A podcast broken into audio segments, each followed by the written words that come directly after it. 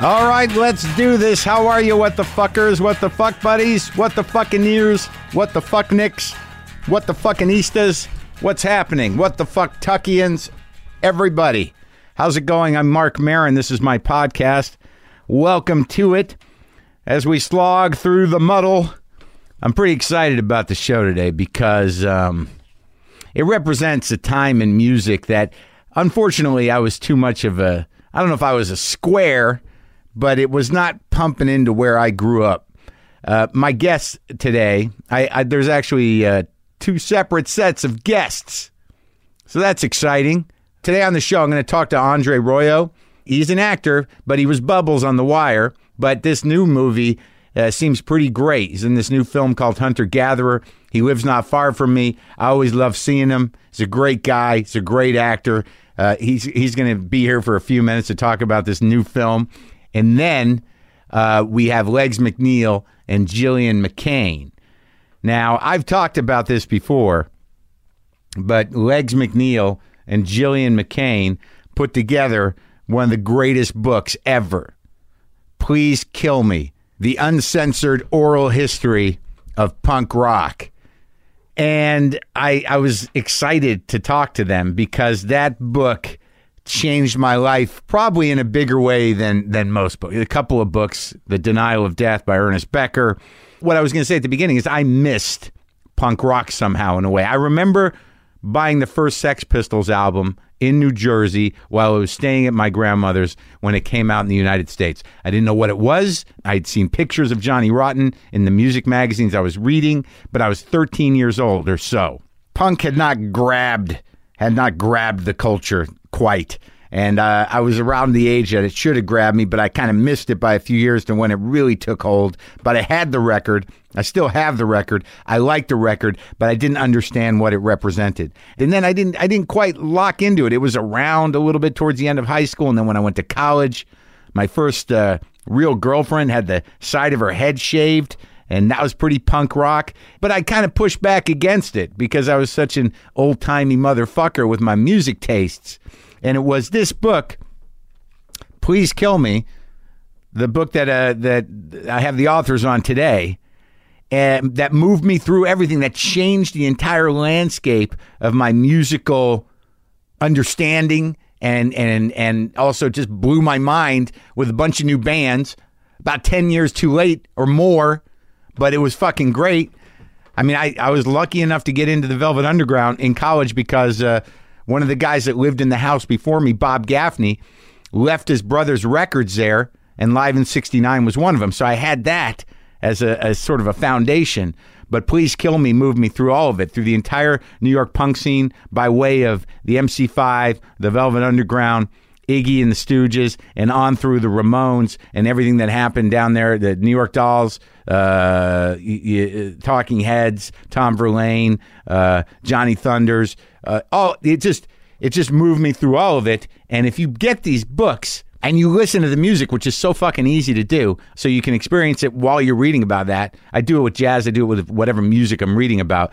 It just opened up my brain entirely, like just under the wire, because who knows how old you get before your brain just closes up. But this punk rock shit from back in the day, and that you know they lived a life but y- you know it was like even new york new york city in the early 70s was just you know almost like a bombed out mess and ju- you know just sort of where it sprouted out of you know Patti Smith, Robert Mapplethorpe as well. It just sort of grew like uh, like uh, you know energized, loud fungus out of the Lower East Side there. And uh, those days are behind us, but the music exists. Yeah. Having Twitter off my phone has freed up some space, and time seems to function in its natural uh, unfolding, as opposed to amped up with, with just a constant onslaught of uh, virtual garbage spinning, m- fragments of light here and there, me up and down, cortisol, uh, endorphins, uh, sadness, elation, anger, all of it happening in minutes over nothing. Felt good. I'm really, I'm really considering uh, taking it off my uh, just my computer too. Just life without it. I have friends who do it, and I, I used to think like, what the fuck are they doing? How do they live without it? I'll tell you how. They live in the fucking world. You know, Yeah, what what are you going to get on there? Uh, y- As as time moves on, it's starting to become apparent that uh, the truth might not be revealed because it's just a goddamn big media muddle, just an, a never-ending dodgeball game of bullshit. I'll be in Nashville this Saturday at the James K. Polk Theater. You can go to WTFpod.com for information on that and some tickets. I think there's a few left. I'm looking forward to that. I have friends down there. I'm going to see Nate Bargatze. Maybe I'll see Margot Price. Maybe hang out a little bit. Hopefully the show will be nice. Maybe I'll be able to, to just jam some hot chicken into my dumb face, burn my face and my mouth, and then get on an airplane and have that experience. See, that actually came into consideration for me. I was like, uh, am I going to have time to get hot chicken? I'm only there for one night. And if I do get hot chicken, am I willing to pay the price for that on a fucking airplane? I, I think we know what I'm talking about. So, right now, I want to talk to my friend Andre Royo, uh, great guy, great actor. His new independent film called Hunter Gatherer, which is now playing in New York and Los Angeles. This is me and uh, Andre.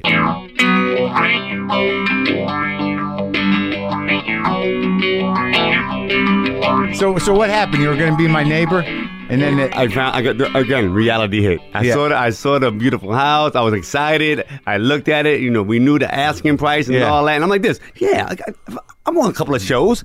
I should be able to. And Mm-hmm. Yeah. then the reality hit. Nope. then somebody sat me down like this. You remember the last time you did moves like this? Yeah. You you wanted to, you were broke. don't do it again. Like don't don't get it started. Don't get it twisted. You- right now you're a renter. That's, yeah, yeah, that's yeah. what you are. Accept it. Yeah, so I, I couldn't do it, but it was such it's such a beautiful place. It was all right. It was, you know, it was a nice location. Would need a little work. It needed work, but the space. Yeah. Like you saw the, uh, you know, like everything else, the opportunity. Yeah, yeah. There was a lot of opportunity that you can really, a little Yeah, party house, a little cool Yeah, house, yeah. a little chill. hou- Like it Right. had all the amenities Yeah. of being an, anything you wanted it to be. Right, right. But Yeah. it couldn't be yours because you can't afford it. That's So- right. So, So this, uh, when was the last time you were back in New York? oh, the last time I was back in New York was for uh, the uh, the movie uh, you know that's coming out uh, November 16th, Hunter Gatherer. Hunter Gatherer. Hunter Gatherer was in a a, a, a festival called uh, the Rooftop Series Uh-huh. in Brooklyn. Uh-huh. And I went I went down there for that. And How'd it go over? It was great. It, it Yeah. was great. First of all, to be back home. Yeah. You know, the prodigal son has returned. Yeah, yeah. With a little indie film. like, like, like, like, I always want to come back home like this. Yeah. I'm come back, and here are my here's my you know. You're hoping to come back. Here's my with, uh, kill. Here's with, my- yeah, a Superman's outfit. You Yeah, know, like a, yeah. you know, a superhero Super- outfit. a superhero, The big or a- a- take. a Everybody knows me. Yes, a zombie apocalyptic, and I'm the savior. But I got a little indie film. Start off with that, and I have to go down and go into that whole concept of you know me. I, I'm about the craft. Mm-hmm. I'm about the artistry. I never give up my indie spirit. Love. It's the you know. until they go, could you sign here? This you is a, sign. you gonna you want that house? Yeah, you yeah, get a bigger yeah. one. Yeah, Just- do it. Yeah, can't do it. But can I can I can I bring my craft to this Yeah, shit? yeah, no, they're like this. No, yes, you can. The- of course you can. You That's- bring that right to the Airbnb. That's what you gotta go. Take that craft and that that, that artistry to the Airbnb. But that's the funny thing about those kind of decisions where you don't know how the hell a movie's going to come out when you No. Hmm. get into it. You don't know. You know, you're you're all acting on good faith. I That's don't know who right. the director was. How, how did you get the movie? How did it happen? Uh, um, a, a friend of mine, uh, Julia Kim, casting director, we kind of met, you know, hung out a little bit and found out that we, we kind of like the same kind of quirky films here and there. And she said, uh, you know, I got this script that um, I, I might be in casting, and it's weird. It's a weird type of, you know, it's, it, it has this, it has the archetype of a movie that we've seen before. You know, man gets out of jail and tries to, you know, fix his life like straight time. like Straight Time or, or Scarecrow Uh-huh. or Strojak, I mean, you know, and it just feels like it's the norm. And I'm like, all right, let me read it. Yeah. And all of a sudden I'm reading it and I'm like, this tone is different. It has a little surreal, simplistic, like honesty about this film that I kind of dig. Uh-huh. And you want me to? Be, I might have a chance to be the lead, carry a film. Mm-hmm. I said, let me, let me, let me meet the director and just talk about it. Let's chop it up, see if I can trust him and he can trust me. Yeah. And then a six nine, tall, blonde hair white boy walks up, and I'm like this. You gotta be kidding me! Come on, What do Come you on. know? Yo, get out the. Are you you the bodyguard? You must be the bodyguard. Where's the little Where's the little man? Where's the little brother at behind you? Yeah, where's the little black dude that wrote this? Yeah, and he sat down, and it, it, he was really like you know Yeah. a cool dude, and I was like, all right. Let's let's uh, see. You wanna you wanna do this? You, you- can you trust that I can do this type of role and not have people go, "Oh my God, look, it's Bubbles." Yeah. you know, which I love, but you know, you want to be able to craft another character, right? Right. And he was worried about that too. He's like, yeah, you know, because this guy, you know, he's he's down on his luck, blah blah blah. I don't want people to go, oh wow, you know, for my first movie, I got Bubbles to play Bubbles. Yeah. that's not a, that's But not is a this lead- guy a drug addict? no, he's not at all. But you know, I think that in the, in the original script, there was like you know pushing a wagon or homeless, blah blah blah. And Oh, yeah, I right. was like, you know, A little close. little close. And he Just- said can, that. Can I do it without a hat? Okay, yeah, please. You know, can there, can there be no drugs? None. I don't want to even have a cigarette in my hand. Nothing.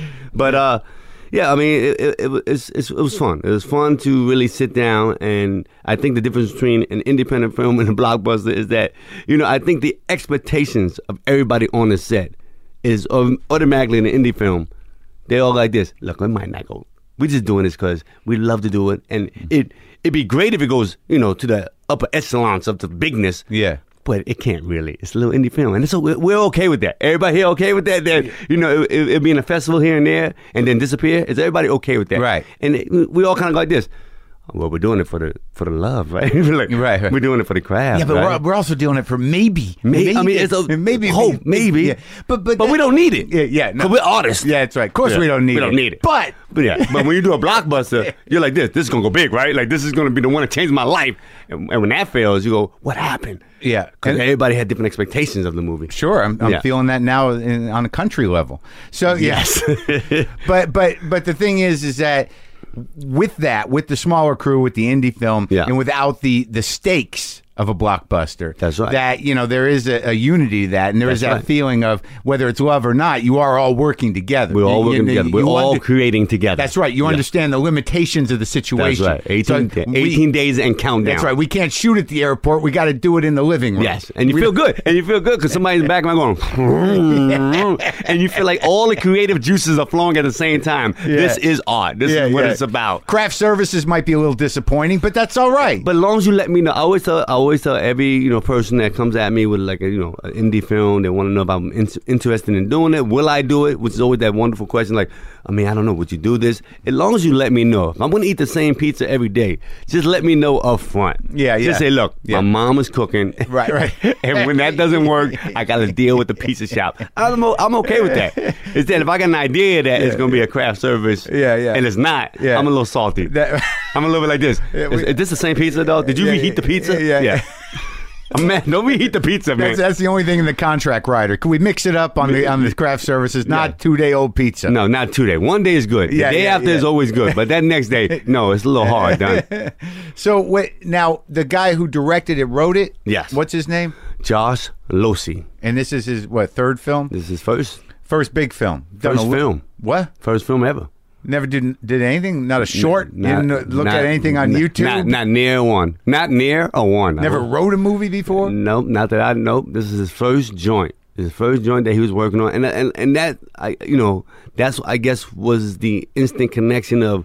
You know this guy to us. and He's like, this is my first movie. Yeah. you know what I mean. I, Yeah. you know, I, I don't know why I wrote this story, but it spoke to me, and blah blah blah. And you know, he was really, you know, passionate about it. And then when I sat down with him, and I'm like, look, man, I'm looking at my, you know, my career. I don't, I don't get a, to carry a film Right. that often. you know what Right. I mean, so yeah, no, it's exciting. yeah. Like, it's- so if it- you trust me with your baby, Right. and I trust you that you can execute, Yeah. and you won't leave me out there in, in the wind, Right. With you know your choices. Yeah. You want, in Yeah. fact, the only thing I could ask steer the ship. steer the ship because you see indie directors, you know, with them 18 days and the money's run out and all your extras left because you know they didn't like the cold weather or that pizza. Yeah. you see indie directors start to break down. They buckle. They buckle. They go, oh my God, I can't do this. Oh my God, I can't do it. And I'm like, that's the worst. Don't do Yeah. that. Yeah, yeah, don't do that. yeah, yeah, yeah. Don't. If you don't break down, I won't. I won't fax it in. I Yeah, won't yeah. be like this. No one's going to see this movie anyway. Right, So right. it really doesn't matter. If Yeah, I'm yeah, in yeah. It, you know, Fuck it, I just want Ah, this you shoot to know, be over. you know, let me just do the line over the over the shoulder. I'll just do the line.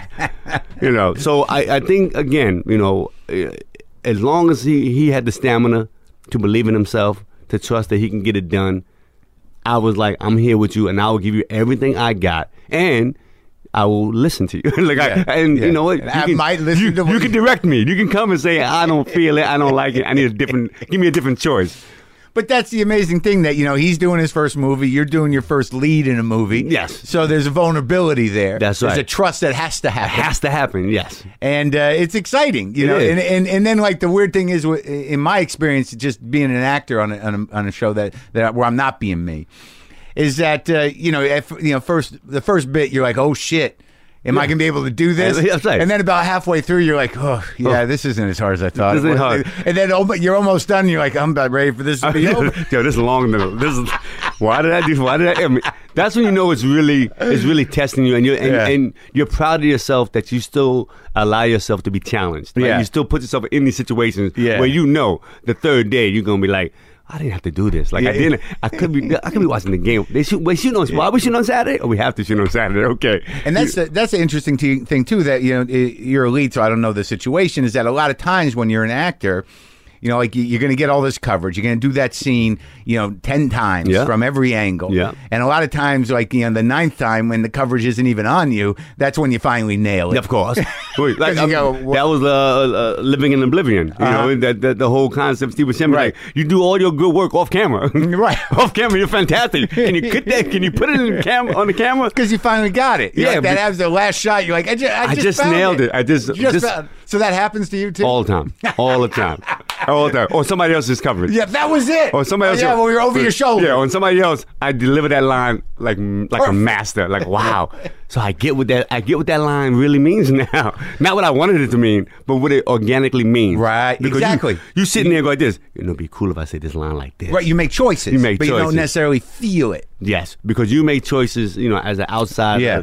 Looking in at yourself, Yeah. directing. You Yeah. direct yourself. Yeah. and you make those choices. And once you get past that bull crap, you go, you know what? Let me start directing myself and trusting what this scene is about. But it takes a moment. But yeah, because it doesn't happen r- right away. Yeah. You- you- because you're, you're hoping the choices will carry you, That's and, right. and and and they can. Yes. But there are those moments where you're like, oh, I finally get what the I- fuck is happening here. Because I can read a script, and and and then by the time it's broken into scenes and it's shot out of order, I don't know what the fuck is happening. That's right. I got to refresh myself on what's happening and everything else. And you do all this other work, but ultimately, and this is what I was getting going to get to was that you know, you as an actor, you as a person, you as a creative person, you know, you bring a lot to it, but the story's on the page. Yes. And and at some point, you, you got to trust that. Yes, And, and, I- and, and people look at you and go, and when they see you work and they see they see how it looks so effortlessly. Yeah. they don't know the whole behind the scene thing. They think then you- that's what you do automatically. They think you don't do all the rebuilding and fixing Right. and time. They think, oh, he comes in and he sees it. He sees it on the page. Yeah. that's what I love about this actor. Yeah, he yeah. sees it on the page. Right, yeah. no, No. you know, behind closed doors, we tried everything under the sun, and then when we're fully exhausted, we'll read it right before we go to bed. Go. Well, that's what this scene's about. Yeah. Okay, you know what? Shit, I might let me have let me missed try to remember that when I get on set. Let me try to remember that, you know. And I, I hope it, I hope I fooled them. Yes, that's I hope what I- that the story was strong enough in that scene that uh, they don't know that I didn't know what I the don't know fuck what's was going on. happening. Who's the editor? I mean, let me know. That should be your best friend. The editor is your best friend. And that's that's the other thing about what people watching a f- uh, like a three minute scene and they're like that was smooth. They don't realize that that took us nine, All- 19 that's hours. Nineteen hours of uh, and a couple- an independent film, or or any film, arguing, you know, complaining, Mm-hmm. Yeah. you know, second guessing, looking at the looking at the makeup artist, like. Did I do good? Yeah, yeah. Somebody tell me. Somebody. I don't want to ask the director because That's I'm right. supposed to know. That's right. Somebody tell me. Yeah, did I yeah, do yeah, good, yeah. please? The second AD, you're like, that's all right. I was all right. Was good? It was all right? yeah, I loved it, man. No, I felt it. Okay, thank you. I did. Ser- seriously, don't yeah, be honest with me. Yeah, though. come on, don't lie. don't lie to me, man. What, what is this? uh, What, what's the character's name? Uh, Ashley, Ashley Douglas. Uh, Uh-huh. A good dude. Uh, You know, I. I, I put them together like again in my process now. Uh-huh. You know, the director, me and the director were talking about this tone, and Yeah. it just felt a little you know offbeat. And you know, I said, you know, how Why is it offbeat? Well, you know, we again, it's offbeat in the idea of perception and how, as a black actor, I, I have to still say that. and Yeah. I'm probably gonna say it more now. But as a black actor, I've o- I I- I take a, a, a certain sensibility of how we're seen on screen by watching a lot of movies and watching a lot of TV shows Yeah. and seeing what surrounds us. And Yeah. now I read a script where there's no cursing, there's no drugs, Yeah. there's no violence, and I'm like this. Well, that's different, and it shouldn't be. But I'm like, wow, that's different. There's no, there's nothing in here that hits me in the face with this is the bl- you're a black you're a black lead, Right. And you're not gonna curse. You're not gonna. There's no drugs. There's no violence. Ooh, Yeah. You, fe- you feel weird, Right. And you go, wow, this is interesting. Yeah, yeah, Will yeah. people get this? Will people even want to get this? Do people know how to get this? Yeah. right. Like, Yeah. and so it And I asked him, I said, yo, so like what you know, where'd you get this tone from? It was very you know, it's got this little mystical the music everything about it is just a little surreal, a little offbeat. And he told me to read a book called Confederacy of Dunces. Yeah, sure. And I read that the By, first uh, time reading it. Tool. Yeah. Yeah. And I read this and I loved the lead character. Yeah. Ignatius. There was something about the way he was just braggadocious and, and just like wanted to be liked, wanted to have a connection, and it was like, come on, you gotta like me. Cause you made me believe you liked me. So you should Yeah. keep liking me. Yeah. And then I thought about Kanye West and how Kanye West you know, Kanye West says some stuff. Yeah. And most of the stuff that he says makes sense. Yeah. We just don't like who's who's saying it. Yeah, yeah. the way he says it, we're like, this. Yeah. I'm like, we're not gonna tell you you're smart. Just shut up. Yeah, yeah. And then shut up. But Yeah. Then later on, they go. I mean, it makes, Kind- I wish somebody else said it. like, like if somebody else said it, I, you know. Wait, I wouldn't have had this reaction. Yes, yes. Yeah. So Ashley Douglas, you know, he has a you know an idea of how you know he was perceived. You know, like going back to your high school reunion, and you go, uh, every, you know, before you go, you're like everybody loved me. I was, the, I was yo, I was the funniest guy on the planet. And then when you go to school and you bump into some people at the back, you know, later on, they go, you were kind of an asshole, Right. You know, you was kind of you know you was annoying, obnoxious, and you're like, Yeah. you kind of caught up like, what do you mean? yeah. Like, why you being so mean, man? Right. How you go? And then you get mad. How was- it's your fault? You you made me believe that you liked me. Yeah. that's not my fault. Yeah. Now you know. So Yeah. A- Ashley has a, a problem. Ashley's Uh-huh. coming out of jail and saying, What, he- what was he in the cam for? uh, it's, it's not revealed in the script. I have my backstory, Mm-hmm. but it's not revealed in the script. And I think you know there was the director's choice that he didn't he didn't want people to define this character by, the- a, you know, a, a, a specific past. Like oh, Right. he's a, oh, he's a convict. Right, to so, hang that so, on. Yeah. Oh, he's yeah. To hang him on Convict's a- enough. Convicts enough. uh, We know why he makes his choices. You know. And Right. So you know we, we don't we don't reveal that, and we keep it very That's interesting. yeah, we keep it very, you know, very o- oblique. Is that the right word? Yeah, I don't think know. so, yeah. But ju- we just keep it. uh, You, you know, we, the audience never Because if knows. it was drugs or if it was he was a killer You start or a building- you- rapist, yeah, and you- then all of a sudden you know that, that you have an they idea take what the over. character is, right? You've already put like, and that's not what it's about. It's about a Nah. guy trying to reintegrate himself. reintegrate, find himself, and and, and and and just try to you know get the life that he had before he left. And Well, it sounds like you know that you know, however humbling prison i was for the character, which is obviously going to be somewhat. Yeah. That you know the options getting out were well, I'm just going to go back to being this this big guy or whatever I thought I was before. That's right.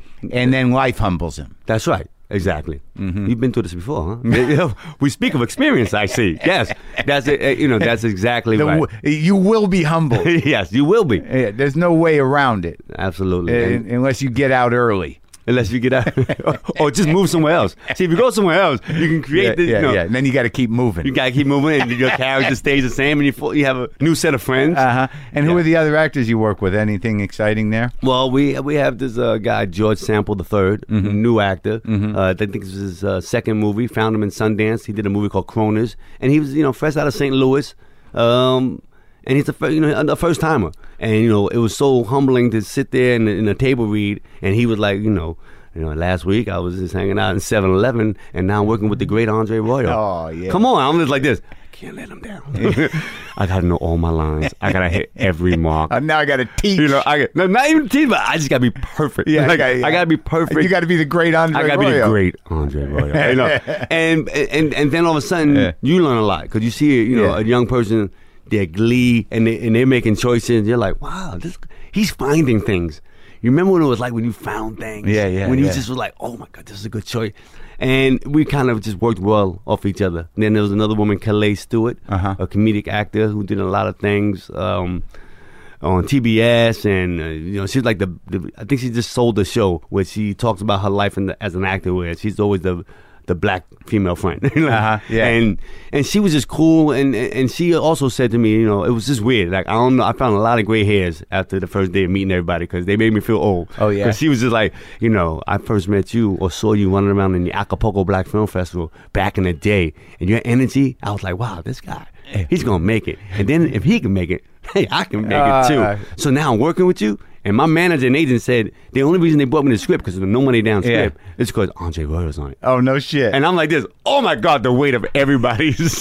now I gotta act and Nah, live up to oh, these no, young man. people's I mean, expectations. It was, it was it was awesome. They held me accountable, and then I held them accountable. Like, don't fuck up the great Andre Royal yeah. hope- leading role. No, no. Hope you said that. Well, you know, I implied it. Yeah, yeah. It- It's subtext. It's subtext. subtext. But it, it was it was beautiful. It was beautiful, and I, I think it's on the screen. I hope everybody goes out and and and and, and understands the. Um, the, the simplicity, the humanity that I, I, I, I've- I found that people say I bring to every character, where, you know, they just seem real. Yeah. And, you know, we I think we have a, a it's one of those comedies where you just, you kind of awkwardly laugh at the idea that this is how people act in real life. uh-huh. Like this is like you know this is what the, you know the internet blew up on when you just caught people in news conference talking, and when you hear them talking, you go, wow, that's a that's a real person. What was your feeling when you when you watched it? Were you like, all right?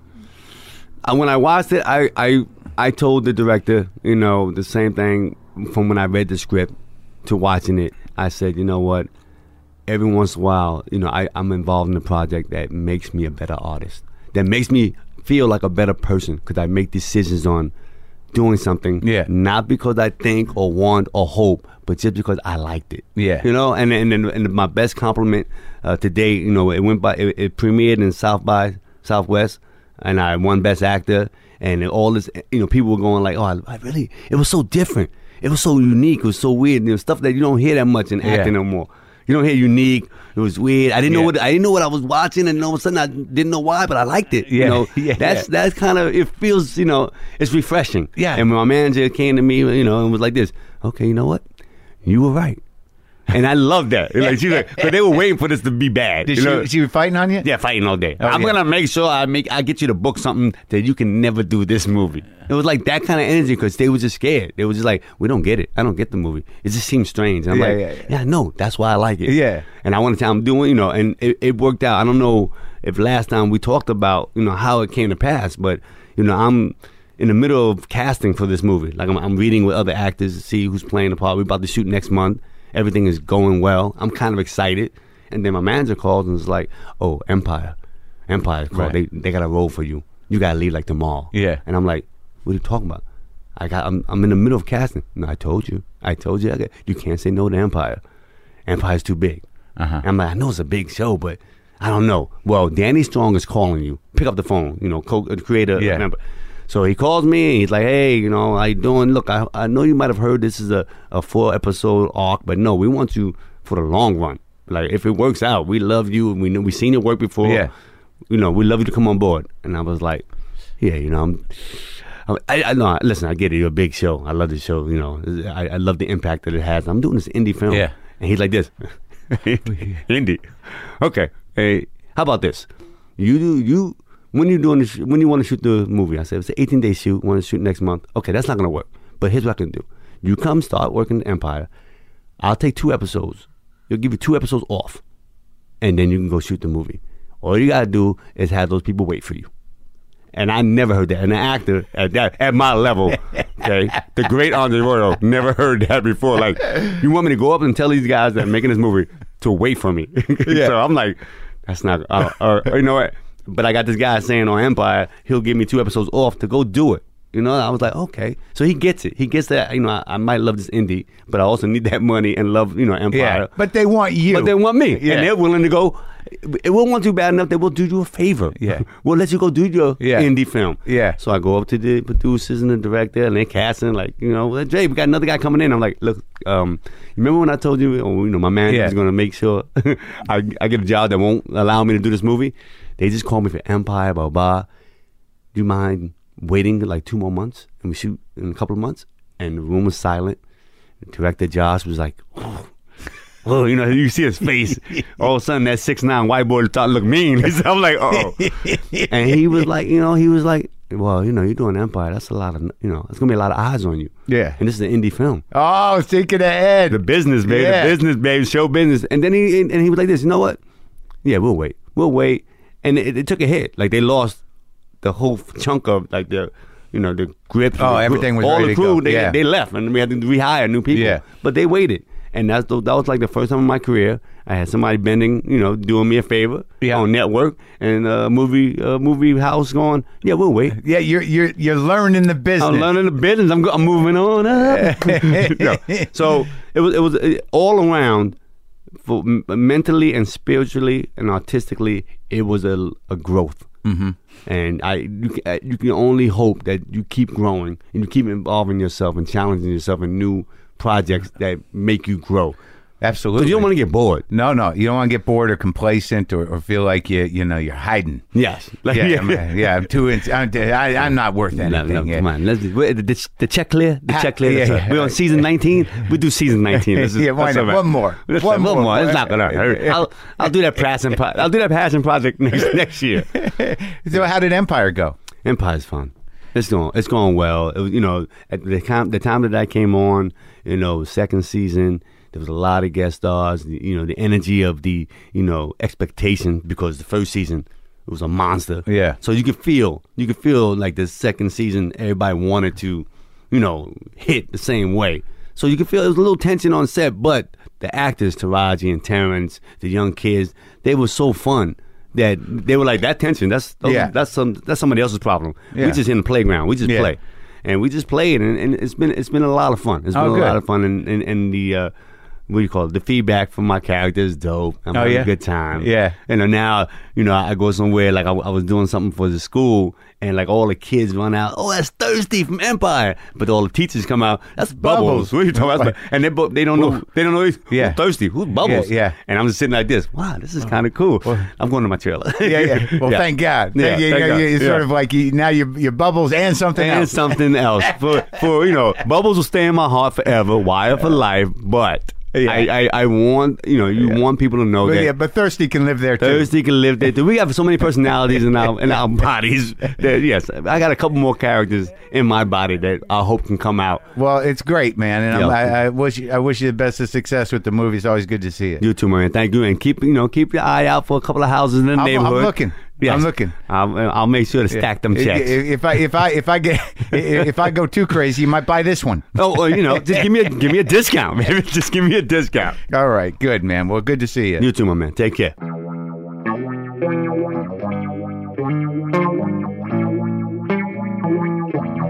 Love that guy. Movie sounds great. It, it sounds uh, interesting, but it's always good to talk to him. He's a real actor and a, definitely a, a real dude. Sweet guy. Legs McNeil and Jillian McCain. Uh, th- this is a, a little chaotic interview, but Legs is a an old crank, cranky punk rock bastard, and Jillian's a, a little more level headed. But their book, Please Kill Me, was just re released in a special 20th anniversary edition. You can get it now wherever you get books. All right, so this is me and them talking about rock and roll, punk rock, pretty specifically.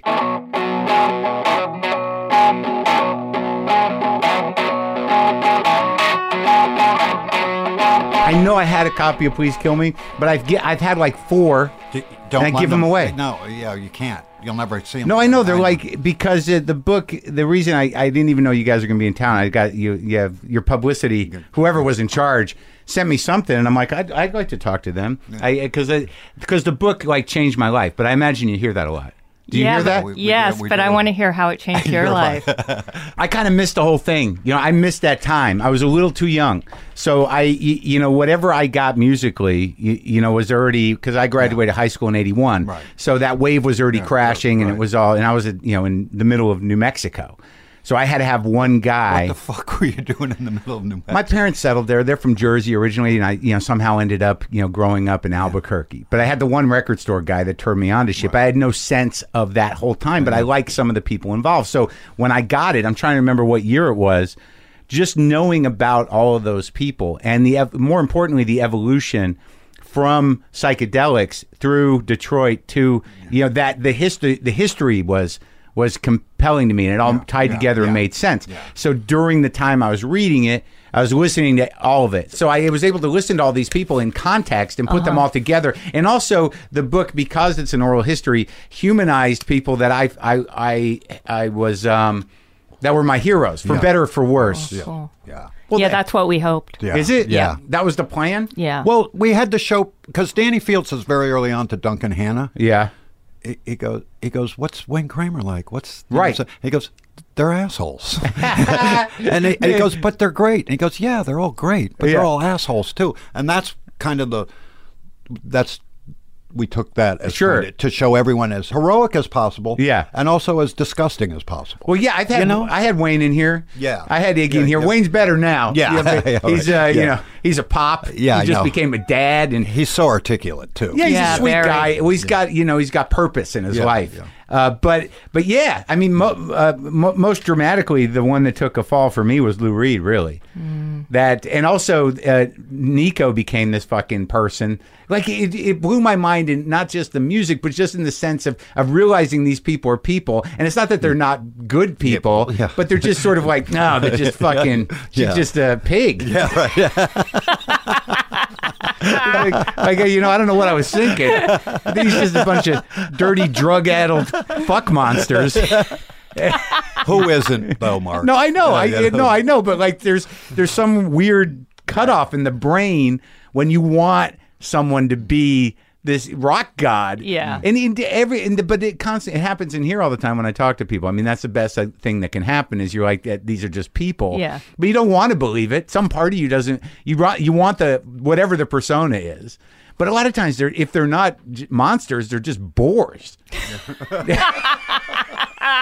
Exactly. You know, that's exactly. That's worse. yes, exactly. I think so too. For an Yeah. oral history, Yeah. definitely. No, for life. No, but I think Yeah, you're right, right, for yeah, life. like, yeah, you you're know, like it- oh, oh, God. Mm-hmm. like actors like it, are tricky. Like some of them like have a you know a, a, a deep you know kind of personality, but a lot of them you want so much for them to be who they they are. who Yeah. they who they are acting as, and they they're not. And you got to forget that you. We always forget that somebody wrote those lines for them. Sure. You know. Yeah. They didn't just come. yeah, up with actors thinking. are a little tricky, but you can find them in there Yeah. sometimes. You can- but now, when you guys, what year did it come out? So it's the 20th anniversary, so that means it was 19. 1996.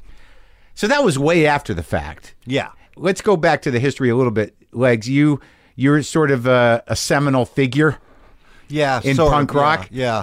well, eh, because I named Punk Magazine, which named the movement. yeah well how old were you I was 19. so you were 19 running around new york where did you grow up in new york No, I grew up in Connecticut, which was the worst state in the union. sure i yeah i, It's I just a understand fucking connecticut nightmare, yeah. what, what part of connecticut Cheshire, Cheshire, Connecticut. What's that Where near? my where my actually my good f- it's near it's a bedroom community, two towns north of New Haven. so what was happening so so you you were 19 and what 19 in what what year I just wanted 19 to get out of Connecticut, Sure. any way possible. what year was it Um, that we went to we moved to New York. I moved to New York in '74. John Holmstrom had already moved there, and he was writing letters to me saying, "I'm going to be a millionaire before you." He was always very competitive with me. from what i understand new york in in that time was like devastated Yes, it was beautiful. it was. That's- that's it the was- other word for it. was- it was gorgeous. It Yeah. was. It was like Dresden after the firestorm. It really was, wa- right? Really. I mean, there were really like burnt out buildings. Just. I mean, it was like this giant movie set. See, White Flight had happened. Right. Been happening through the fifties, and it was the very end of White Flight. Yeah. So everybody in New York who grew up there and moved had moved to the suburbs. Yeah. So downtown New York was like deserted. It was like this giant movie set. It Yeah. was so great. It was so much fun. and, and you guys what were you living for like a nickel in a in a- yes, yeah. I, I got paid um, in the beginning I got paid thirty dollars a week at Punk magazine and that salary was cut to fifteen. Uh-huh. so I was living on fifteen dollars. I mean we had to we had to take showers at Nancy Spongen's house, you know. That's, Oh, really? Yeah, yeah. She was actually you know, everybody says I mean and Chloe Webb did a great job of her Uh-huh, in, in and the said movie. Nancy, yeah. But you know, th- I like Nancy. Nancy was fine, you know. Well, well, who else was hanging around? So you were you were sort of defining this. You were not a musician, but you were seeing what was going on downtown. No, I, I never wanted to be a musician. I didn't want, you know, have to wait for my drummer to go, get, get go to the methadone clinic in the morning. No, I know. Or I, didn't- die. or carry those that equipment. You know, that was they were always carrying these giant amps. Fuck that. Lazy. I'm lazy. Plus, I have no musical ability whatsoever. yeah, that's part of it. but you tapped, But I didn't want to carry anything. yeah, but you tapped in somehow. Like you, like when you got to New York, was the plan to write about the music scene, or, or to, to just Holmstrom, I wanted to make movies. Yeah. You know, I thought being a movie director, I'd get laid faster. Yeah. You know, I thought the magazine was a stupid. idea. John kept saying, I want to do this magazine about rock and roll and because Comics, Well, what yeah. was out there that at that point was just cream and uh, crawdaddy and Yeah. uh, like main- Rock tho- scene. rock scene, Right, rock circus. scene, circus. Yeah, So you guys were kind of going to go anti that. that. Those were rock and roll mags, and Cream was sort of the rock and roll mag. Well- so you were going to fight that. they were writing about rock and roll in such intellectual terms. And it- Really? Yeah. Not Lester Bangs. Yes, he was. He was pretty long. he Yeah, was yeah, like he it was- wasn't yeah. quite intellectual, but it was. I mean, it was like writing. I mean, he writes a ten thousand word review of Raw Power. Why don't you just fucking put on the record, Lester? You know? Well, but he was, Yeah. but he defined a sort of rock Yes. voice for criticism. Yeah, he what was But, who? but, like Richard Meltzer was hilarious. Yeah. I, Richard, yeah, I, he- and he's a smarty pants. Oh Yeah, yeah. yeah. yeah, but he what? Who, what band was he working with? Was it uh, Blue Oyster Cult? yes. Yes. Yes. Yeah. The first time I met Richard, I said, "You don't look so tough," and he punched me right in the stomach. Did he really? wow. Bam! But he The was. oce- at the Ocean Club. But you came to New York later, right? yeah. I came to New York in '87. So that was like that. It was It was gone. gone. It was done. What was happening in '87? Was that like Fiorucci's and, and No, fucking- Fiorucci was already done. It had, no, it had just closed down, much to my disappointment. But what? Where'd you, where'd you come from? I came from New Brunswick, Canada. Wow. So I had older brothers and sisters who brought the records home. So you grew up with the record. Yeah, I was like in my Star Wars pajamas with the headphones on, Listening to ignoring the mom Ramones. and dad. Yeah, yeah. And what compelled you to go to New York? Because you, like he said, you you write poetry. That must be part of it. No, just the first time I went there, it's like this is home. oh, really? yeah, yeah. yeah. I was like ten. You were, Yeah, yeah. that's when you moved to the Lower East Side. You were Uh, ten. no. See you later. man. I had I, I went to stay with my my uncle George when I was 11, and I thought I'm going to move here too. You know, you d- just you just You hit just it. know. You just know. no, no, you I know? felt that you know Yeah. because my my family was in Jersey, and when we'd go visit them, uh, you know, I would take the bus in as a fourteen year old, right in nineteen. Well, it's seventy seven. Cool. And I would just Yeah. walk around Oh, wasn't Times it glo- Square. wasn't it glorious? Yeah, it was because you Yeah. go to like look at all the music stores. That was my thing. I go look at guitars, then I go to Colony Records, and then I go down to the village to Bleecker Bob's. Right. But like for some reason, the punk thing was happening then, Yeah. but it didn't. Yeah, didn't penetrate. Didn't Yeah. catch me. I thought it was. I don't know what it was. That was the other thing. As I'm talking to you that, I realized that I got emotionally invested. You know, in in the lives of these people i- that you guys talk to, I didn't know much about those guys. Like I had the Dead Boys, I knew Blondie, I knew you know uh, the Ramones a bit, I knew the New York Dolls. I had those records again. They didn't you know register with me, but there was something about the Heartbreakers that just fucking killed me. It's like you guys, you must be, you must have gone to a lot of funerals in the last decade There's been 42 people who've died. from the book. Yeah. Yeah. Holy shit. Yep, yep. mostly of cancer. Surprising. You'd think it would have been drugs, but it was it was mostly cancer. Cancer, a few, uh, Hep C. Hep C, Oh, yeah, yeah. God, they missed the cure Yeah. because they got it. They handled Yeah. that thing. Yeah. They it took a while, but I know Yeah. I know cats with the hep, and they got the cure. Yeah. And it's sort of like what? Yeah. cool. Like years of sweaty and tired and dying, just boom. yeah. But what was your in New York when you got there? Because I know you write poetry. But did you already feel like you must be closer to to my age, probably? Yeah, I'm 50. Yeah, I'm 52. Did you already feel like you you like it felt to me when I got to New York, even in the in the late 80s, which I guess would be is that when you went? Yeah. Right. So I got there. The first time I was there was in '89. That you wanted all that shit to be in place, and that was in the book, and it was really on its way out. Like there was still dope on the Yeah. streets Yeah. in '89, Crack files. Yeah. right? And I was on second between A and B, so Oh, there's nice. heroin. Yeah. Yeah. But that all started to go away. And whatever was left of these guys that you talked to, they were just kind of drooping around with their, you know, old leather pants. Yeah, right. You know, and, you- and people going like, "That's the guy." I'm like, "That's the guy." Yeah. yeah. so like the, the the romance of it was sort of you know gone. Well, that's why we did the book when we did it because for me, Yeah. it, it was evapor. You know, this whole scene that I had been involved in was really kind of wonderful and great. Right. And and the challenge for us was, can we recreate it in just words? Right. You know, that's that really was And the challenge. Well, what who, what was it, whose idea was it to do an oral history? I mean, how, what was it based on? Well, Jillian and I were became friends through uh, Maggie Estep.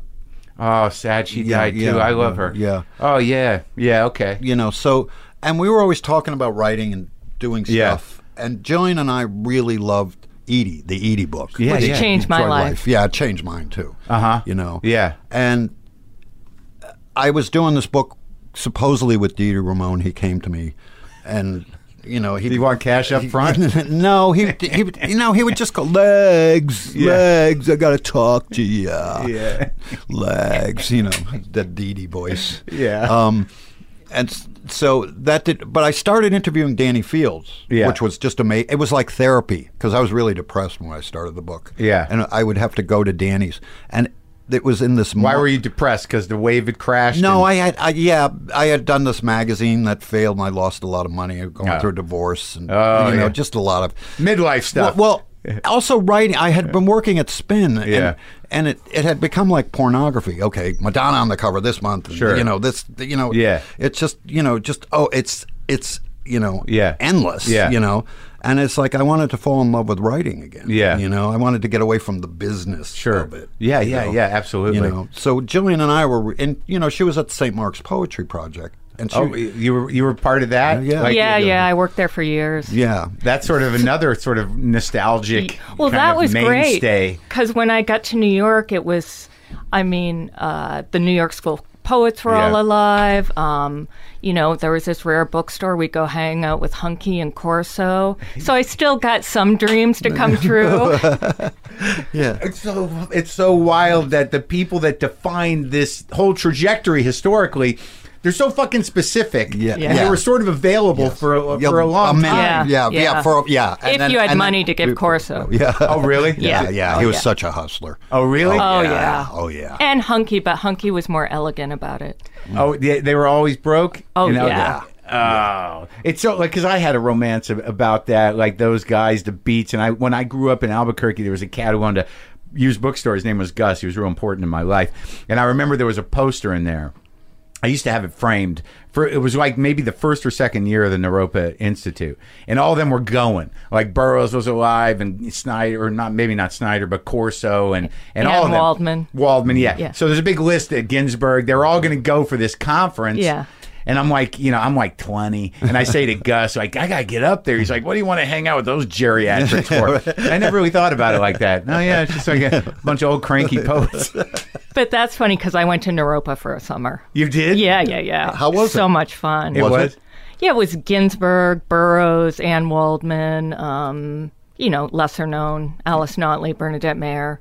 Uh, it was just fun meeting those people. It's like meeting Jim Carroll. Oh, Oh man. yeah. So when when you when you we're we're talking about the beginning of the book, so you're depressed. Yeah. You're uh, excited. I was depressed. 'cause You were depressed my- too? Yeah, Yeah. my mom had just died, and it was time to fold up the poetry project and needed something else to do. And we were so New York. I mean, when you look back, New York was still great Great, yeah, compared to, to what what it is is now, now. yeah. Right. But we were seeing Mm. it begin to change. I mean, I love when we're shocked because there's a Barnes and Noble opening, and it's like, Oh, ah, Yeah. Right. New York is changing. And there was a gap on St. Mark's. Yeah. Place, right. Oh, down I the remember street. when all that happened. Where Yeah. you're sort of like, Yeah. wait, what? But I got great shirts there. I must say. Sure, they had cheap Yeah. T-shirts. It was pretty practical, Yeah. nondescript shit. Yeah, yeah, I it was know. easy It to was- shop there. Yeah, I know. It was cheap. but that too. was also when like Burroughs went on was on Gap commercials. That yeah, was that was really a weird, weird when when people were so easily co-opted. But Yeah. but it also was uh, there there was something about that as much as y- you may have liked Bill that there was something kind of like impenetrable about his image. So it wasn't going to really make him No. look bad. Yeah, No. no. Y- y- And uh, you spent time with him? A little. The Legs more so. I, I used to go out to Kansas for a week to ba- basically see my friend James Grauerholz, who was Yeah, his Williams' guy, assistant, yeah. you know, and, and we'd hang out with Bill. You know. I love that, like you know, over time, like I, I, I somehow finally got a, a copy of that documentary, the Burroughs documentary, which I love. yeah. and it was it was hard to find for a while. Maybe Criterion put it out or something, but just that you know how you imagine those guys, and then just to to see the dude that wrote Junkie and Naked Lunch just sort of you know doddering around with cats, like yeah, this one's really nice. Can't you-" I know. That's all he talked about with cats. and feeding goldfish. Fish, yeah. Come here, little fishy, fishy, fishy. But he was like, and that's like when you realize that so many of these people that the life of uh, the mind and the, the the literary life is completely not necessarily the life they're living. No, no, not at no. all. And it's a little bit disappointing sometimes, even with songwriters, you know, where you're like, "This about you?" Yeah, like, no, right. I- I write song and made up a guy. Like, what the fuck? Okay, I know. yeah. Like I learned that lesson with Nick Lowe. He was in here and he played the uh, the Beast in Oh, Me. I love that. Right, but I'm like, this has got to be his life, and he's like, what? No, I But didn't- N- Nick Lowe is the coolest guy in the world. he's a sweet guy too. I I I was with him and Elvis in the in 70s Costello, I assume. Elvis Costello. Yeah. we were doing lines of cocaine, the entire length of the pinball machine, and you had to do the whole line, or you'd Yeah. be an asshole. That's you know, right. you yeah, know. yeah, yeah. I had the worst hangover of many, many, many bad probably- hangovers, and that was probably the worst. Two days later, you had Yeah, it. right. when Yeah. he finally Yeah. slept. Yeah. I But you can't- hated Coke. Yes, but I hated cocaine. I That's why can't. everyone says, I hated Coke, but I did it. I loved it. Me too, man. I loved it. Yeah, but didn't, what- didn't one- last long enough. but- Yeah, but once it was gone, I, it wasn't like I was craving it. No, I was never one of those people Yeah. too often where you know we got to go out and get Yeah. you know where it's four in the morning and you finished an eight ball. And it's like is the guy still up? Like I was always sort of like, why? Why? Yeah, I've listened to exactly. you talk enough. what else could you possibly have to say about nothing? I can't. I can't imagine Elvis Costello on blow because he was here on an espresso and I couldn't fucking keep up Yeah, with but- him. yeah. But um, all right. So you, you decide that this is the way to do it. So what leads to the oral history concept? I, Edie. I was interviewing Danny Fields. Right. And Jillian was reading the transcripts Yeah. in the morning before she went to work. Yeah. And she always says with a yellow highlighter. I remember it was with a purple fucking pi- highlighter. Yeah. And she would circle and you go, you got to put this in. You got to. All the stories that are in the book. Yeah. and- Yeah, And, yeah. But they didn't fit in with the Ramones. Yeah, because I was the first Idea. concept was to do a Didi book. And Uh-huh. Jillian kept saying it's much bigger than that, and it's you know. So I just said, "Fuck it, why don't you just do it with me?" yeah. You know, so that's how it came. And you guys were friends? Were you romantically involved? Are you romantic? What's going on? For five about. minutes. Oh, uh, and then you just sort of As like, Danny says, you have to get that out of the way. good, good, good. You got it out of the way. Yes. And obviously, you're not crazy in the way that that would become a liability. No, No. good. No. No. But uh, all right, so that's how the oral history is born. But you still had to go out and, and track all these people down and talk to them. I mean, And this was right? pre-internet. Yeah. Right. Well, if you Yeah, look at our yeah. day books from that for this four year period, Yeah. we were doing interviews around the clock, and we had to adjust everybody's schedule. I remember like Penny Arcade was flying to Italy in the morning, so we started at midnight and went to. I mean, I was fa- I was collapsing. Yeah. a- At the end of the interview, I mean, so we we really did a lot. It's funny though because like she's a good example of a uh, of someone that you know if you're not you- wh- no one would necessarily know Penny Arcade and her place in that whole thing if you guys hadn't t- uh, pulled a lot of these people out of the shadows. I mean that was the, the the amazing thing about the book for me was that how how much of a community despite whatever they may have thought uh, it was Yeah. Right. just Yeah. out of necessity. And that punk rock, and I learned this again from Mike Watt, that like punk was not what the style of music that is now associated with punk became. It wasn't it wasn't that. It was just a bunch of very creative people doing whatever the fuck Yeah. they wanted, to do. Mm-hmm. You know, busting it open. Yeah. And in, in, in, and that it all happened in the wake of like I thought it was very again I'm I'm, I'm, I'm jumping all over the place that you all right. tracked that like in, in my recollection of the book that you were able to sort of do what um, what Thomas Wolfe did. Is that is it Thomas Wolfe or Tom Wolfe. Tom, Wolfe, did with the the acid test in the, the meeting of you know the psychedelics of of California and the psychedelic community of New York. That there was a difference, and you guys were able to track through. Warhol into Lou Reed, Yeah. and then into, if I'm remembering correctly, like Bowie's first tour and how that impacted the, the No, you know what the connection is there? What? John Cale produces the first Stooges record, and Nico moves into the Funhouse in, in Detroit and, and, and, gives, and gives Yeah. everyone VD. Yeah. That was Yeah. the thing. I was Yeah. like, Nico did that. I mean, like, what? The, how could that lady from the record? Like, it was one of those moments where, like, oh, she was just full of VD Oh. and fucked all the Stooges. Yeah. Nico's. I'm marking her. No. She, she's down a notch. I don't think she fucked all this. Oh, no, she was just with Iggy. Oh, okay. Yeah. Well, I guess who didn't fuck Iggy, right? I was with Howie Pyro the other night, and, and you know the, the the famous DJ, and he's in D Generation. Yeah, and he was yeah. in the Misfits and Danzig. And Yeah. I said, oh, I took a cab with Nico once, and he said, I shot dope with her. And he's, got- he's always one upping me. Yeah, totally, but- Howie. Howie. Oh, well, you could- Because Howie was on the scene at age 14. yeah, Yeah. yeah. I just like to me it's very odd and I still can't, you know, wrap my brain around it because as much drugs as I did Mm-hmm. Like I never like I wasn't part of the culture of shooting dope, and it seemed Either like was it- I. I was just a drunk. Right. you Yeah, know? yeah. I mean, I, I smoked heroin. I snorted it when it was good, and like what was it in the late '80s when it was in New York, where Mm-hmm. they realized that they could open up a market of kids if they just made it really good and snortable, and it's sort of like, guess it's time to try it. They, like, finally, a nice way that I can do it without blood. Um, didn't like it. Didn't take. Thank God. But You hate needles, right? well, it's not that I hate him. It's just like I didn't want to develop that relationship. It, it seems so sordid Yeah. and so private and so weird. But the thing that that And gets so medical. medical, medical, but you like know? but like anything else, like you figure it out if that's what you need. Yeah, And and like I used to see needles all over the place in my neighborhood, but like at the time of of the punk thing, it's like. they- It must have just been like smoking in some level. There were people that did it, and they do it together, and Yes. they didn't mind watching other people do it. And it's a it's a pretty horrible thing to watch. Yeah. But it seemed like it was everywhere, and it just leveled that whole fucking community. Richard Hell was the first one who shot up dope in front of me, and it was like, it was like, oh wait a minute, and he pulled out a drawer and just, I was just like, oh, God, you yeah, gotta do, oh, you yeah. gotta do this before you leave the house. This is the, that- Well, they did. Uh, Yeah, I know. That's the I weird know. thing, and like I never like, it, but I know that it must have been everywhere. Yeah. you know, but uh, but it, it sort of leveled that whole fucking world, didn't it? yeah, Most So- people got sober. yeah, Yeah, and then they got cancer. yeah. They did. A lot of as people they- do get sober. Like, and I'm real close with Jerry Stahl, and like he's been sober a long time. yeah. And but like you know, when you really think about that life that those guys lived, it's like holy fuck, that was crazy, man. So all right, so how do you track all these cats down in in, in what is it, eighty seven? You wrote the book. I mean, no, No, no, no. ninety-one to We started, yeah. Yeah. Oh, you got there in Yeah. '87. So, like, you you- did you have to sort of do the thing? Were you still in touch with everybody, or were you like, I don't even know where that guy is? Yeah, I was actually. You know, and and people would help out. Oh, I have his number, and they'd give it to you, and you call them, and And you know, Mm-hmm. and out of those people, like, who was your your greatest resource, really? I mean, who th- who who was the thread? Danny, Danny, Fields. Yeah, yeah, yeah. you and know, he 'cause- was what? He was a producer, right? No, he was the he was he was the editor of 16 magazine. He worked for the record company. He Well, the si- record company. he He's an A&R signed- guy. Yeah, he Right. signed the Stooges and the MC5 on the same Was day. he involved with Jim Morrison? Was he old yes, school? he was the pub, He was the first publicist for the Doors. That's right, I mean, okay. Danny has had the most remarkable career Sure. in the history of careers. yeah, he's like the the the dark Zelig of Yes, modern Exactly. rock. Exactly. He Yeah. got he got Nico album deals after she left the uh, Velvet Underground. I mean, Right. Danny has been so influential. He he actually put together the Modern Lovers with uh, Jonathan Richmond. He's a hard guy to to figure out.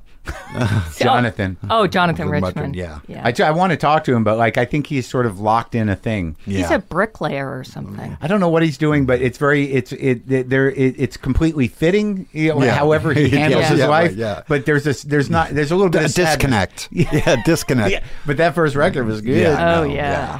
So Danny Fields is he still alive? Oh yes. Oh, yeah. And there's a new movie about him by Brendan Toller called Danny Says. Is it a doc? Yes. Yeah. Yeah. So all right. So, Uh-huh. I was just in London with him, and he spoke at the British Library. oh really? Yeah, yeah. There was a punk ex- exhibition Oh at really? the British Library. but all that punk happened after the fucking New York punk, didn't it? Yeah, but at, l- at least, well, the Ramones came to England on July 4th, 1976. Yeah. And launched punk in England. That's It wasn't the Heartbreakers because like I heard that The like Heartbreakers got the, the Malcolm thought the Heartbreakers needed. I mean, Malcolm thought the Sex Pistols needed the Heartbreakers' credibility. okay. That's why they. That's because he had managed the Dolls for Right. a moment there.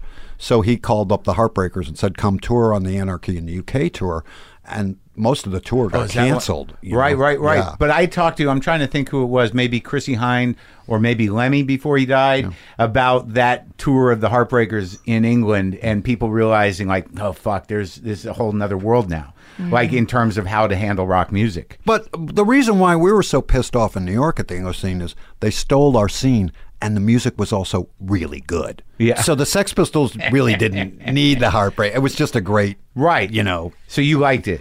yes, uh, on, but grudgingly, Right. Grudgingly, you know. But it seemed like the New York scene was able to, like, there was more variety. Yes. Yes. Uh, like you know, out of uh, I guess the British punk scene, you know, comes that the ska revival and some other stuff, and so, and some of the more kind of gothy lyrical bands. You, you know, like I guess like um, Joy yeah, Division. yeah, yeah. the New York scene was really about art, And- Right, And we that's it. thought punk was a funny, you know, it was. We Right. thought it was humorous, like ha ha punk. Yeah, yeah, yeah. Yeah, unlike British punk, And then they, it's not when funny. they saw the Ramones and read Punk magazine, they took it seriously. I was like, "You kidding me?"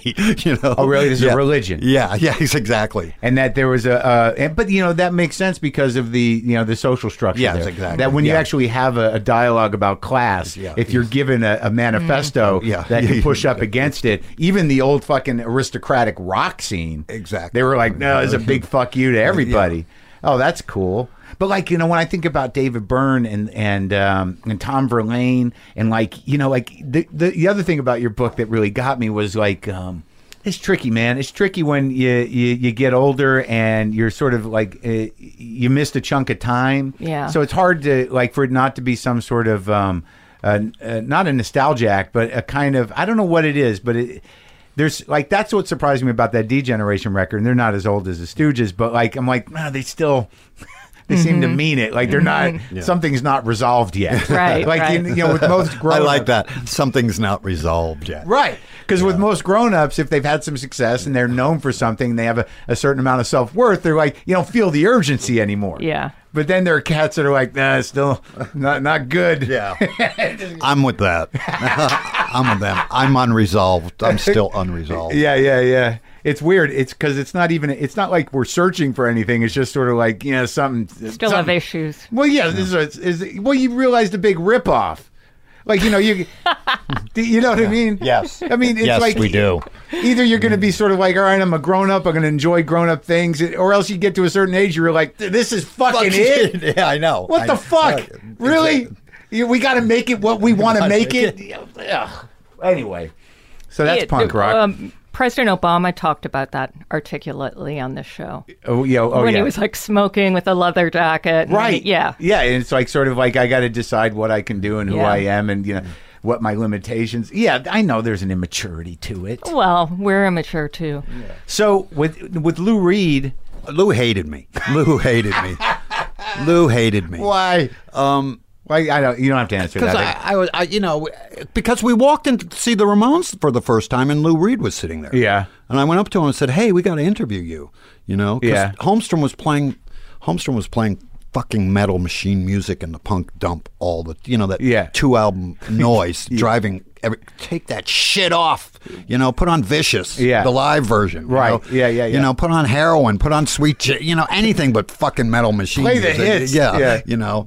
So um, John said, "Yeah." Well, uh, who went up to him too? I said, "John, there's that guy you're always playing." You know, it was Lou, and um, I said, "Yeah, we got to interview you." You know, I just Yeah. assumed like he, we Jump didn't know at what, it. we didn't know what we were doing. Yeah. you know. And John went up to him and said, "Yeah, we'll even put you on the cover." And Lou Reed deadpanned. Your circulation must be fabulous. what was great about that is Holmstrom turned it into Yeah. a cartoon because he asked, he, a- you know, John was a big this is for punk mag. yeah, yeah. And he asked him what his favorite, you know, cartoonists were, and he said Walls, Wally Wood, and stuff like that. And he would draw him in the style of Wally Wood. It was Mm-hmm. Yeah. very cool. It was Yeah. very funny. Yeah. And Lou loved the magazine. Yeah. and and started hanging out with John. And I remember I came out of a blackout. It was Clive Davis's birthday, and we were sitting there with Kiss, Diana Ross, Yeah. you know, all these, and and and Lou Lou was s- sitting there t- talking to Holmstrom, and I'm, Yeah. I'm pulling on Holmstrom's sleeve, going, "Let's go downtown. Let let's stop hanging out with these old people. You know, you know. Uh, let's go pick up chicks, Yeah, man. yeah, what yeah. the fuck? What Yeah. were- you know, Yeah. Lou was boring. Yeah. You know, and, and he got to feel that you, he, you- he would he wouldn't even look at me, Oh, and yeah. I'd be you know I'd be sitting right next to Holmes. I, I just got used to it. Oh yeah. You know, You, you were the you were the nuisance. Yes, The exactly. atti- I was the kid. You're you the know. attitude kid. Yeah, Who yeah. the fuck's that kid? Yeah, think yeah, he right. is? Yeah, exactly.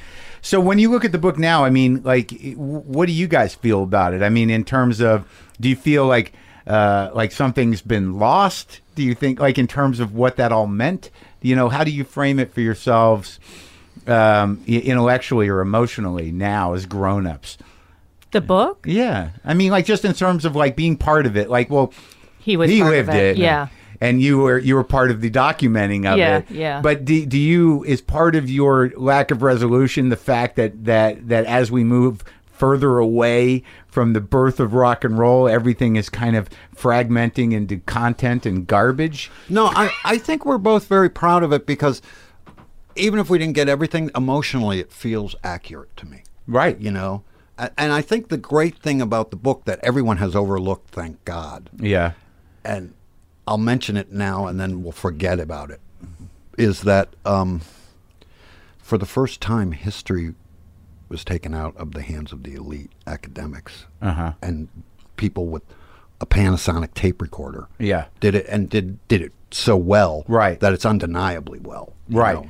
and when you in, in terms of the structure of the book which like i said before resonated with me i mean how did you how did you track that how, how did you decide to involve the mc5 Who, whose decision Legs. Yeah. like well, I, I just it was you know it was this happened. It makes co- sense. It's cause and effect, Right. Basically, you just follow the trail. and that's what yeah, you but did when yeah. when you got put the queer theater in theater of the ridiculous, that was pretty remarkable. Well, that, that- wasn't obvious. That was yeah, but the, what they ha- we got that handed to us. yeah, I know. what but- was that like i'm i'm blanking Um, the, in the book, there's everybody becomes sort of a the underground art scene was Yeah. cooler than being a rock star, Right. Being For an a Andy, minute. yeah, being an Andy Warhol's Pork and Right. John Vaccaro and uh, Charles Ludlam that had these the theater of the ridiculous, Yeah, yeah. and everybody had kind of Patti Smith had done stuff with Sam Shepard, Yeah. and David Johansen and and Wing and uh, Jane County, so it's a crossover yeah. So it, it- we had also the whole idea of where does glitter come from? Mm-hmm. Right. Mhm. So we you know had to track where you know physically, Literally. literally where does glitter come? And and it started at the theater of the ridiculous. And, Oh, really? And there was this girl Gina Bone, Yeah. who was doing something on theater, and she had all these transcripts, and she gave them to me. Uh-huh. Yeah. and said, "Well, I don't know if these will help you out, legs." And Right. I was like, "Yeah, yeah, Yeah. You know. So So, so that was just from you being there and connecting the dots around that scene and how they were all feeding each other. I didn't know most of this stuff. We didn't know most of this. We didn't know what we were doing, did Mm-hmm. we? No, we just kind of made it up Up as and we went went along. along. Well, you learn. Yeah, you yeah. know, it's good. kn- Yeah. Our only agenda or mission statement was to prove that punk had started in New York and not London. Yeah. But other than that, we, We got had- the story from the participants. Yeah. Well, that was well, that was the genius of it. It was some weird mixture of like whatever created the the Warhol scene, and Right. then this infusion of Detroit, Right. Right. You know, yes, through the yes. MC5, Yeah. Yeah. you know, back And then Bowie coming in and producing both Lou and Iggy. You know. Right. You know. And saving Iggy's life. Yeah, and saving over and over again. Yeah, he- Yeah. he- the guy's pretty sturdy. I w- didn't know what the fuck to expect when he came over here. Who, Iggy? yeah, Oh, yeah. How was he? great. Yeah. It was very funny because like, you know, I didn't I don't know him. Mm-hmm. I don't know any of these people really. And I y- you know, I, I was excited, you know, we had a tight time for some reason, but you know, uh, a, a lim- one limo comes up. His publicist gets out, and he, and she's like, "He's in the car behind me."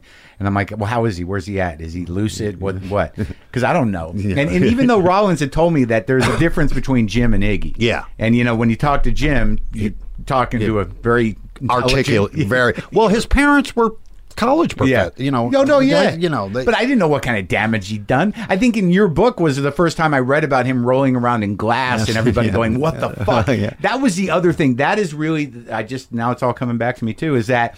I had not put the, the Stooges into perspective. I didn't know their story until I read your book. you know what? Either did I. I. We kept having to go back to Ann Arbor. To inter- the Ashtons were great. Kathy, Yeah. Ron, and Scotty. Yeah. Ron and Scotty, of course, were in the Stooges. Yeah. You know, but we hap kept having to go back to Ann Arbor over and over again because it was like, wait a minute, this. There's a disconnect here. We need to get this. You Yeah. know? It was Right. very frustrating. But also the thread was Danny Fields because he signed MC5 and Stooges and went on to the Ramones. Yeah. Yeah, I don't know if the book would have worked without Danny. Yeah, I don't think so. Yeah, but like that whole the connection between the MC5 and the Stooges, but also when you really think about y- you know the the the attitude of New York punk rock, it sort of happens at that Iggy show in a way. Yes. Yes. Yes. Like, yes, that was- definitely. yeah. That's the moment. birth of it. That's Yes. the moment punk becomes punk. Right. When he cuts the glass. Right. And Alice Cooper took him to the hospital. You know. I didn't know that. Yes. yeah. It was like, hey Jim, I think, you know. we But should see when a I doctor. when I first met Alice, Yeah.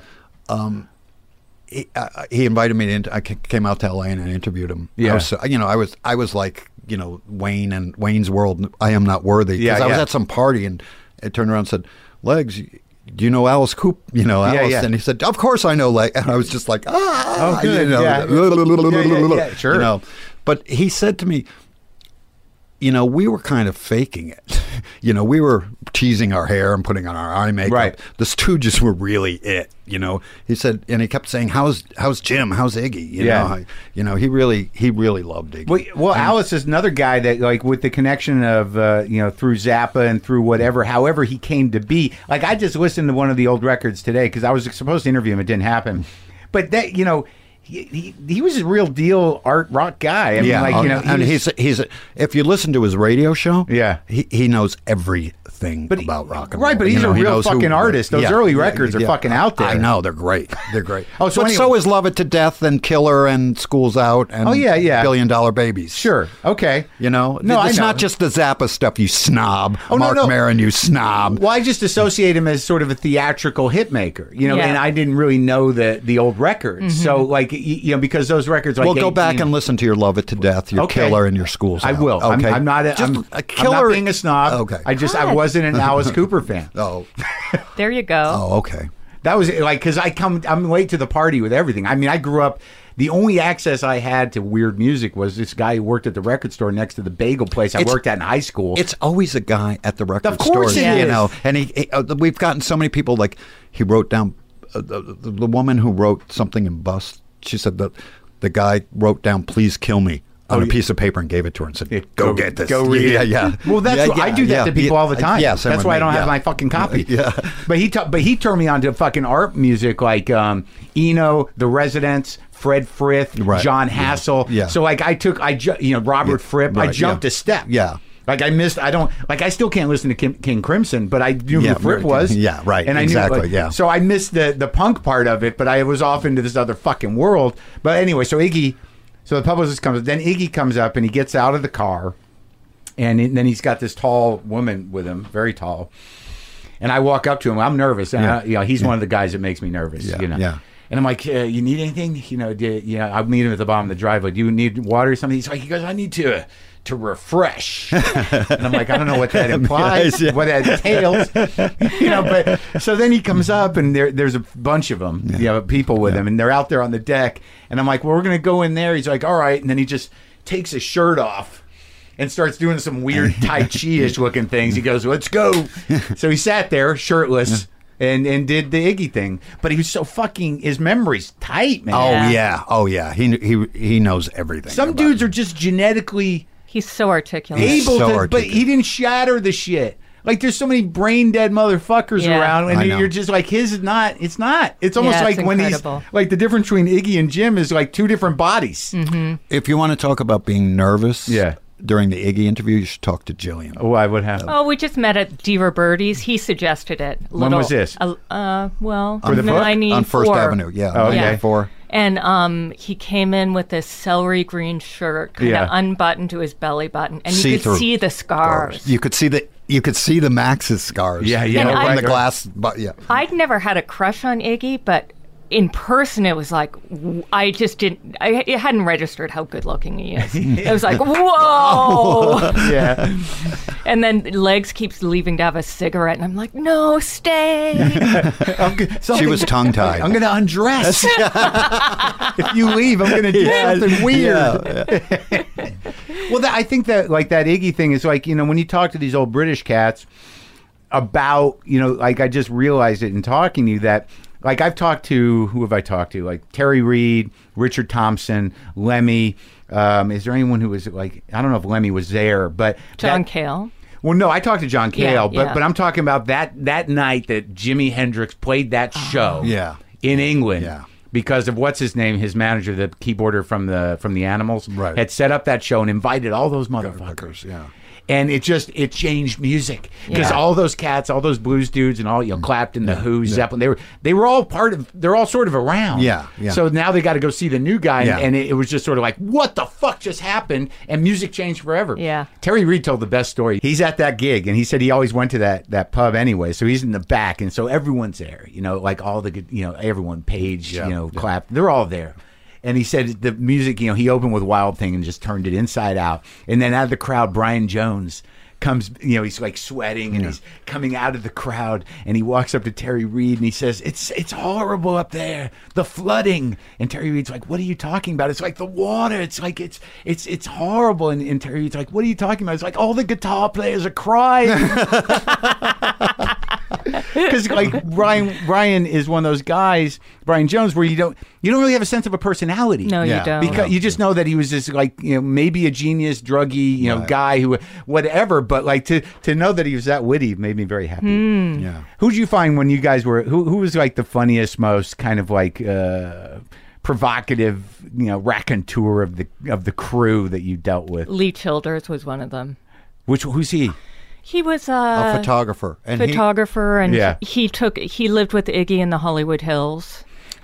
The Remember story- him? Yeah. Yes, Yeah. But you know what? The I forget that's from your book where, Yeah. where the Larry the Stooge from the Three Stooges. Yes, right. Uh, Yes. Yeah. Yeah. Which which Stooge went over to visit Larry? uh, um, L- uh, Ron Ashton. Ron. Ron Ashton, yeah. would go visit Yeah, Larry. Yes. Isn't, that, isn't that the sweetest story? It's the greatest story 'cause I it's so know. odd. I know, I Yeah. know. And he was writing, and the doctor said to Ronnie, "We're so glad you come to visit." It was Larry, right? Yeah. Yes. It was Larry, Larry from the three, Larry Fine from the Three, Three Stooges. Stooges. He'd go to the old folks, the Yeah. celebrity old folks home, and, And he'd visit talk- him regularly. Yeah. But he had had a stroke, and Yeah. and he before Ronnie started visiting him, Yeah. he couldn't really speak. Right. and then um, Ronnie, through talking to Ronnie, he he, he Started talking talking again. again. Yes. Yeah. So Isn't this that- is- yeah. Isn't that amazing? It's amazing. So what is that? 71, 69, which was 71? They were in the house somewhere no, in probably there? 73, 74, 74. So they're 75. running this house. They're Yeah. partying. Yeah. And what compels Ron Ashton to go over to, to see Larry? Stooge fan. well, because he would he would say, obsessed with the Stooges. Stooges, he was- Is that why they named it? Yeah. yes, yes, Yes, yes. oh yeah,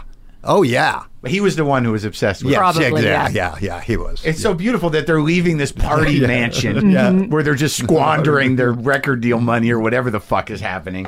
And he's going over there. It was so But sweet. that that's Ronnie's whole thing. Such degradation. Degradation, yeah. Remember? He says that over and over. we used to call each other. We would talk in the language of the book. So I would just call Jillian up and go. She'd go hello, and I go, such degradation. so who are the bands like, you know, obviously this whole scene, you know, s- you know, kind of spawned, you know, modern rock and roll in a lot of ways. You know, Yeah. this and Yeah. the- whatever the British the British scene was, scene was doing, but but the bands that really that that still exist out of it or that really became huge were who like when, when you think about it like well talking no, heads no, I- no, no, no one, no one in the book, no one in the. That's why Jillian. I kept saying she kept saying this book's going to sell. I said, no, I it's didn't. Not. I thought people would like it. oh, The yeah. great thing about the book is you don't have to give a shit about any of it. Exactly. And and that like you know when you get into it you're like what there's always these guys you know that that like are like standing behind any genius Yes. going like Yes. that motherfucker Exactly. stole my shit Yes. like you know they- like if there's a genius there's a bitter guy yes. Yeah, right. Yes. like you know Ramblin' Jack and Bob Dylan Yeah. Right, like yeah. and Joe Antis and Lenny Bruce Yeah, but yeah. I always felt like Tom like there's no David Byrne without Tom Verlaine like guitar wise that's I for some reason I thought that you don't have to confirm it or not Hmm. but. that Verlaine was the bitter guy. not the bitter guy, but the guy like clearly David took it in. Because I don't know what the timeline is, but you know, if you listen to Marky Moon, like and, and you listen to his guitar playing, It's amazing. I mean, it's like fucking astounding. Yeah. And like there were guys that like came out of that and and obviously they're geniuses and were able to to move into other worlds. You know, no one's gets stuck. The guys who really make a an imprint a lot of times are the ones that can evolve. But it seemed to me that that David was and I talked to him was a bit of a a, s- a sponge and absorbed a lot of stuff. Yeah. And but like obviously a, a real fucking genius. But did, were you there for their? were You saw them early on. I saw them the second. I I went to see the Ramones. We interviewed Lou Reed. I went back to CBS. I said, "This place is great. I'm going back." I went back by myself and saw the Talking Heads the next night as a three piece, and they were great. like 76, 77? Seventy five. Really? Yeah, when they were three pieces. Can't even imagine that fucking place because I was I in. were the CB Talking Heads, and the next one's called One Two Three Red Light. Yeah. You know. and it was, but they were so different, right? Everything Oh, was they so were- fucking yeah. different. Well, it was it was so accessible. That's Yeah. what was.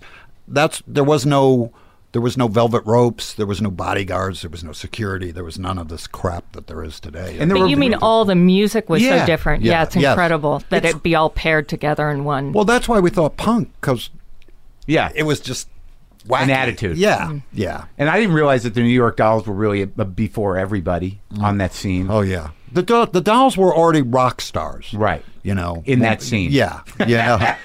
David Johansen and Johnny Thunders, they were already, you know, They figured it out. Yeah. They figured out how to hot rod what was left of the 60s Yes. into something fucking new and wild. yeah, and they were fun hanging Yeah. out with David Johansen. It's like a burlesque show almost. yes, Yes. yes, exactly. Yeah. Yeah, he seems like a fun guy. Yeah. Do you still talk to him, Johansson, or what? No, I've only met him once. I, I don't know him. Okay. no. D- David kind of turned bitter after he got sober. Oh, which yeah? happens to a lot of people, as you know. Really, it's supposed to go the other way if Yeah, you, I know, if you I work know. it right. Yeah, Yes, if you work it right. right, yeah. If you do the work, If you do the are work. supposed to uh, be happy, joyous, and free, they say. Yes. Uh-huh. I, I I think we have a girlfriend in co- uh, his wife. I used to date. Oh, that doesn't. You don't want to. Yeah. Yeah. You don't want to. Yeah, have yeah. That stuff going on. Well, you know, as you get older, and you know, if you're untethered for long enough, you got a lot of Eskimo brothers out there. And Yes, Eskimo bro- brothers. I love uh, that. I have I have many Eskimo brothers. We some of rub them are noses. Kind like of the surprising. Eskimos. It's kind of surprising. You're like, oh, you did. Oh shit. So I guess we're attached somehow. But you know what? I have to say something. Yeah. You know, my best friend who who runs our website, Tom Hearn, Mm-hmm. goes. You know, Mark Maron's always referencing "Please Kill Me." You should.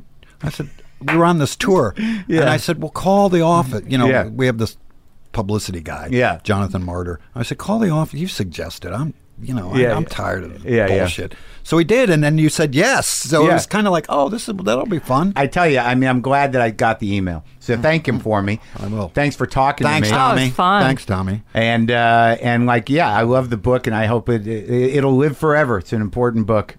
yeah. and a fun book, and uh, it's a it's a brain blower, you know, historically and just musically, because there's so many people that there's so much stuff out there that you know no one can put anything into context, and a lot of things get missed. Right. And it's one of those books where, not unlike any book on music of the past, that if it's not mainstream, you're li- and this is what happened to me is that.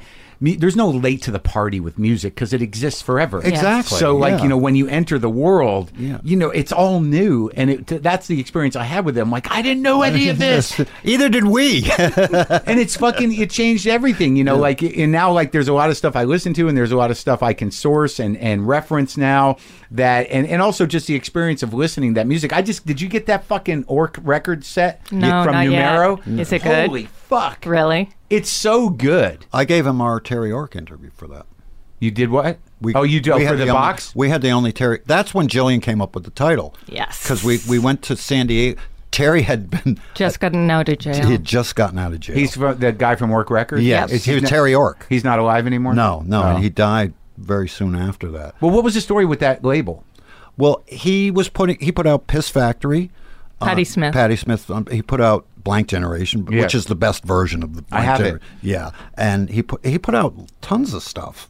He wa- you know he was a little gay guy who you know, you knew Terry. You Yeah, know, he Terry was was, around. great. Terry was great. Yeah, you know. yeah. and he'd always buy you beer. Hey, Yeah. Terry, buy me a beer. Yeah. Come on, Terry, you got it. now go away, legs. You know, like, he was great. Um, and um, these guys in Chicago.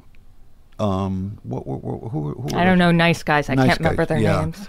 They they um, told me, and we have the only Terry Ork interview. And we did him for a few hours. few hours, yeah. It was interesting because he'd also been involved. He was older, Yeah. so he'd been involved in like the Southern California LSD scene. and the Oh, right. war, and Brotherhood then, of and then Infernal came to New Love York and- for the Warhol scene too. Right. Yeah. yeah, he was a zealot too. Yeah. Well, because he, I think there's some Alex Chilton on there, and that Yes, period of yes, Chilton is sort of an exactly. Yeah. interesting period. Yeah. And there's some, like a lot of Richard Hell and some Verlaine, and uh, I think um, Cheetah Chrome maybe is on there. Yes, a bit. yes, yes. But it's like the product, the va- the the sound of it. I think was very important. That it was is clean. It was you know the production was like really let the the music be, Yeah. and it was really it's a great fucking box, Yeah. dude, and you can get it on vinyl. Also, there's for some reason I associate you not not necessarily in friendship, but uh, you know I interviewed Toshis. Oh, Oh, yeah. Nick, yeah. He introduced me and my husband. Nick did. Yeah. yeah, he's a, he's something. He's Yeah, something. he's great. He is so smart. Yeah, I know. yeah, he's mind blowing. Yeah. And I he was one he I was nervous about that. Yeah, I would be too. because he's hard. He's not an easy access. No. and he's hard to find. Yeah, like I was in New York and I had to, you know, you got to track him down I through know. this email address. You don't know if he's going to show up, and then he comes and it's just like this little guy, and you get him going. If you get him, if you get him worked up, which doesn't take much, he'll go. yeah. Yeah, I got to read that. There's a new book I want to read about the Jesus book. I got to read. yeah, I haven't you were- read that Uh-huh. yet. Well, it- there's it, that's another like between Please Kill Me and fucking um, Dino. Oh, Dino, what a Dino's great, book. Yeah. It's a fucking great book. Yeah, great book. Oh, Uh, Well, I read the, the Jerry Lee Lewis, the Hellfire Mm-hmm. Oh, yeah, book, it's great. the Sonny Liston book. is Hellfire. great. I think Hellfire is the best rock and roll book ever written. I think you 'Cause might it's be almost right. like this prayer. Yeah, it's in a a prayer, prayer, it's and a also prayer. there's a battle between good and evil. He's first cousins with Jerry Falwell, so you have this, I know. But he show yeah, but he also shows up at Elvis Presley's and is drunk and smashes into the, The front gate, gate, and goes, "Uh, yeah. "You're not the king. I'm the king. Oh, Fuck you." Oh, you now know? I got to reread that. Yeah, I know. All right. Well, g- well, g- good luck with the the resurrection. Oh, thank, Thank you. Thank you. you. I The want a resurrect- copy. Okay. oh yeah, we we'll will send, you one. Okay. All right. Okay. Deal. All right.